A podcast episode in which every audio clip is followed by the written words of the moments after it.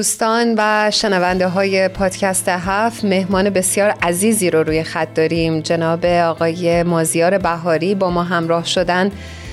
مرسی ازتون آقای بهاری. بسیار خوش آمد بهتون میگم. درود بر شما. خیلی ممنون از دعوت شما. خیلی خوشحالم که اینجا هستم و به شما و شنونده ها و بیننده های شما سلام منم درود میگم بهتون آقای مازیار بهاری برای اون دسته از همراهان پادکست هفت که شاید کمتر با ایشون آشنا باشن بعد بگیم که آقای مازیار بهاری مدیر رسانه ایران وایر و فیلمساز هستند.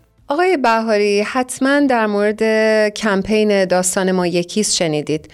می‌خوام نظرتون رو در این باره بدونم. به نظر من کار خیلی خوبیه که جامعه بهایی انجام داده و خیلی مهمه که جامعه بهایی از این کمپین ها بیشتر داشته باشه. چون مردم دارن کم کم پی می‌برن که چه فاجعه‌ای بر سر جامعه بهایی اتفاق افتاده در این 44 سال از شروع انقلاب. خیلی ها هستن که در نقاط مختلف ایران در نسلهای مختلف به خصوص جوونا نمی‌دونن که چه فاجعه ای رقم خوردش اوایل انقلاب توسط حکومت جمهوری اسلامی. من خودم که توی ایران یعنی من مثلا ده سالم بود که انقلاب شد و بعد دهه شستم من ایران بودم. خودم اون موقع و حتی خانواده ما نمی‌دونستیم که دقیقا چه اتفاقی افتاده. چون خب به هر حال خیلی از مردم با جامعه بهایی آشنا نبودن یا دوستان بهایی نداشتن یا همکلاسی های بهایی نداشتن. و کلا هم توی اون جو انقلابی برای خیلی ها متاسفانه می‌تونم بگم مسئله جامعه بهایی مسئله مهمی نبودش. خیلی ها به مجاهدین فکر می‌کردن کمونیستا فکر می‌کردن سلطنت طلب ها فکر می‌کردن یه طرفداران حکومت. اقلیت های مذهبی به خصوص بهاییان در میان سیاسی ها و افرادی که فعالیت های سیاسی و تبلیغاتی داشتن و موقع زیاد سرنوشتشون مهم نبودش. اما میشه گفتش که بعد از شروع جنبش سبز در ایران سال 88 2009 مردم کم کم عامه مردم کم کم با مسائب جامعه بهایی بیشتر آشنا شدن.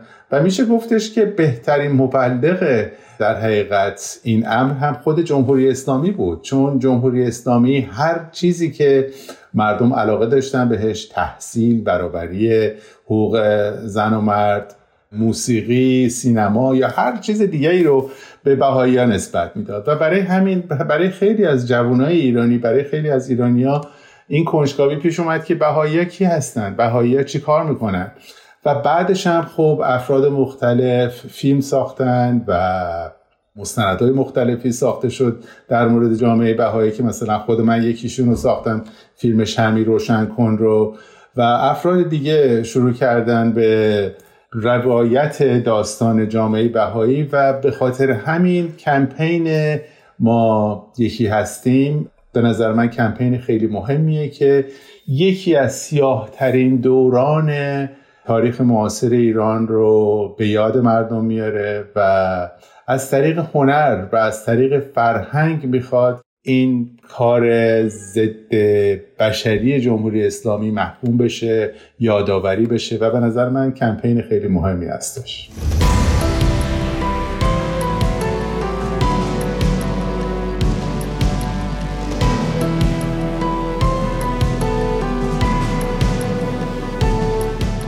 جناب بهاری من می‌دونم که شما در رسانه ایران وایر بخش های مختلفی رو به موضوعات مربوط به اقلیت های قومی و مذهبی اختصاص دادید و اصلا فکر می‌کنم گزارش هایی رو به طور اختصاصی در خصوص برابری جنسیتی کار کردید که به اتفاق اعدام این ده زن بهایی در شیراز در سال 1362 هم پرداخته شده درش. می‌خوام ببینم که اصلا انگیزه شما از پرداختن به این موضوع چی هست و چه هدفی رو دنبال می‌کنید؟ ببینید به عنوان یک کسی که در یک خانواده غیر مذهبی من بزرگ شدم می‌تونم بگم که سرنوشت اقلیت ها سرنوشت اقلیت های مذهبی و قومی به نظر من مهمترین اصلیه که ما برای ساختن یک جامعه بهتر در ایران می‌تونیم بهش بپردازیم چرا؟ چون وقتی که شما در مورد یک حکومت دموکراتیک حرف می‌زنید در مورد دموکراسی حرف می‌زنید حکومت دموکراسی به این معنی نیستش که اکثریت بر اقلیت حکومت بکنه بلکه دموکراسی به این معنیه که حق اقلیت ها به رسمیت شناخته بشه. اقلیت ها چه حالا اقلیت های قومی چه اقلیت های جنسی چه اقلیت های مذهبی از حق مدرسه رفتن کار کردن دانشگاه رفتن و همه حقوق برابر با افراد مختلف جامعه و اکثریت جامعه برخوردار باشن. و به خاطر همین به خصوص جامعه بهایی که یکی از بزرگترین اقلیت های مذهبی هستش در ایران و اقلیت غیر رسمی هستش در قانون اساسی برای شخص من خیلی مهمه. و چیزی که منو به جامعه بهایی در حقیقت علاقمند کرد و باعث شدش که من اولین فیلمی که در مورد جامعه بهایی ساختم در مورد دانشگاه غیر رسمی بهایی یا بیایچی باشه. این بودش که جامعه بهایی با فرهنگ با تحصیل هنر داره در مقابل این رژیم بدون فرهنگ بی سواد و ضد هنر مبارزه می‌کنه. و به نظر من ما خیلی از ایرانیایی که بهایی نیستیم واقعا باید از جامعه بهایی یاد بگیریم و من همیشه به همکاران غیر بهایی من میگم میگم که ما واقعا باید از بهایی ها یاد بگیریم که چجوری تونستن نه تنها مقاومت بکنن در مقابل این حکومت جمهوری اسلامی بلکه رشد بتونن بکنن با تمام سختی هایی که داشتن با تمام مصائبی که بر اونها داشته. به خصوص زنهای بهایی. واقعا من هر زن... من تا حالا زن بهایی ندیدم که شیفتش نشده باشن. و تمام زنهای بهایی که من باشون برخورد کردم همه افراد قوی واقعا می‌تونن به جامعه ایران کمک کنن و متاسفانه بسیاری از اونها توسط جمهوری اسلامی کشته شدن. هزاران شاید بگیم ده ها هزار بهایی از ایران کوچ کردن کشورهای دیگه رفتن و موفق شدن تو اون کشورها و به هر حال دغدغه جامعه بهایی و مسئله جامعه بهایی برای من مهمه. و برای همکاران من در ایران باهر هم خیلی مهمه.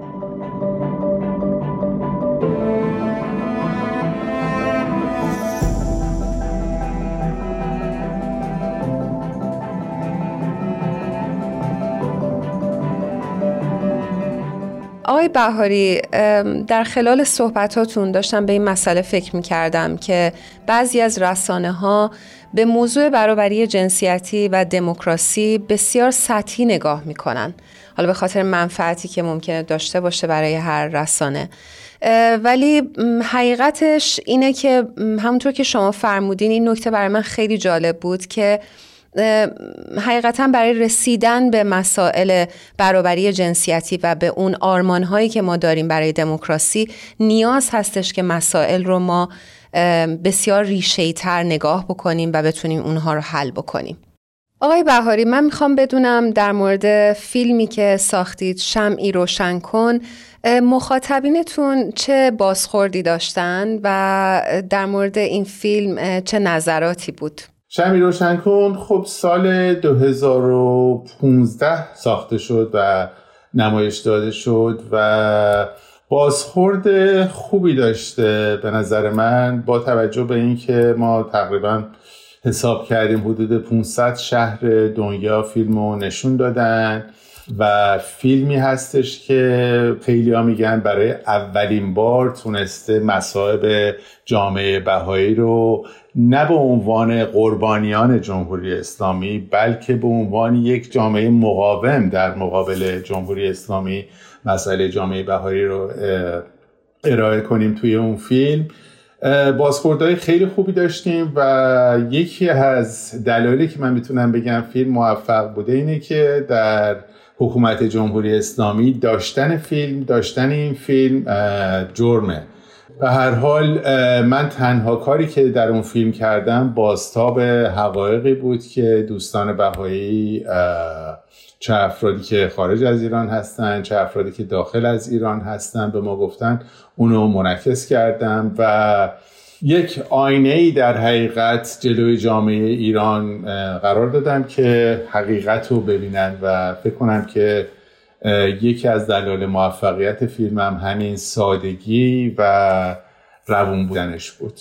جناب بهاری ما می‌دونیم که شما سالها در زمینه رسانه و به خصوص فرهنگ تلاش کردید می‌خوام بپرسم از دید شما مسیر دستیابی به برابری جنسیتی در جامعه ایران فارغ از نقش حکومت چطور هست؟ مسیر خیلی سختیه مسیر برابری جنسیتی چون حکومت یک بخشی از این معامله هستش و در حقیقت میشه گفتش که مشکل اصلی به خود جامعه به فرهنگ به باورهای نه تنها دینی بلکه باورهای سنتی قومیتی و اجتماعی مردم برمیگرده و به نظرم برای برابری جنسیتی ما تنها کاری که می‌تونیم بکنیم اینه که به مردم آموزش بدیم و یک جورایی این مسئله رو مطرح کنیم که برابری جنسیتی مثل هر نوع برابری دیگه نه تنها به اون گروهی که مورد ظلم و مورد تبعیض قرار گرفته کمک می‌کنه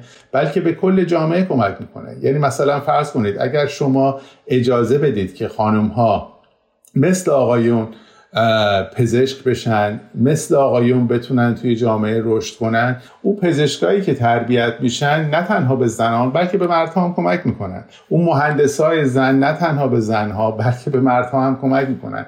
و این یک چیزی که شاید ما با این طرز فکر برامون خیلی ساده باشه ولی برای خیلی از مردای ایرانی متاسفانه زن به عنوان یک جنس دوم مطرحه و من فقط این مسئله رو در میان طرفدارای حکومت ندیدم. خیلی از افرادی هستن که مخالف حکومت هستن از جمهوری اسلامی متنفرن اما باز به مرد سالاری اعتقاد دارن. چون زن و یک موجود ضعیف می‌دونن و شهروند درجه دو حساب می‌کنن.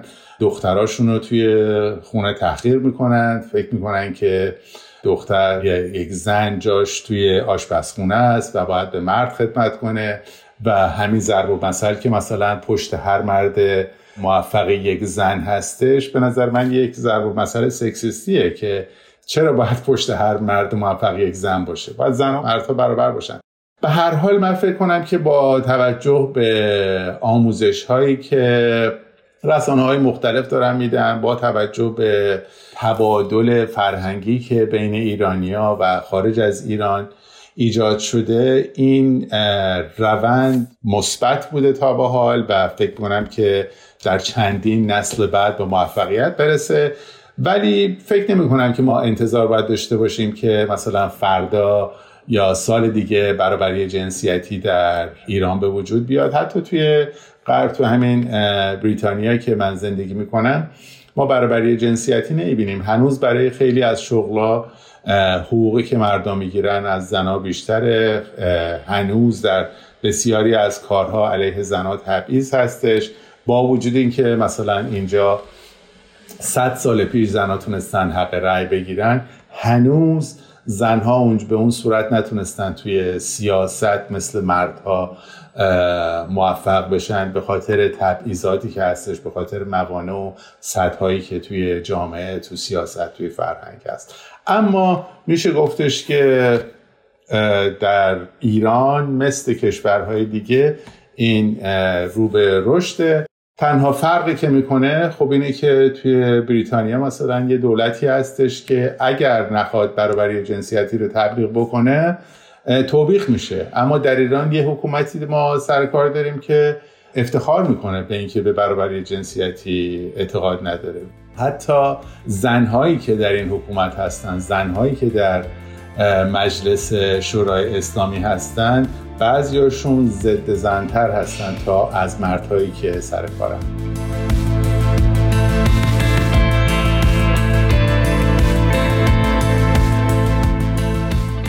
به نظر من باید سعی کنیم که تا حد امکان طرفدارهای جمهوری اسلامی به این ظلمی که به بهایی روا شده در این 44 سال آگاهی پیدا کنند مثلا ما دیروز در ایران بایر یک گزارشی داشتیم در مورد رئیس سابق زندان اوین که خودش آن کرد که بهایی ها و کرد ها همیشه مزدومتر بودن از زندانی های دیگه.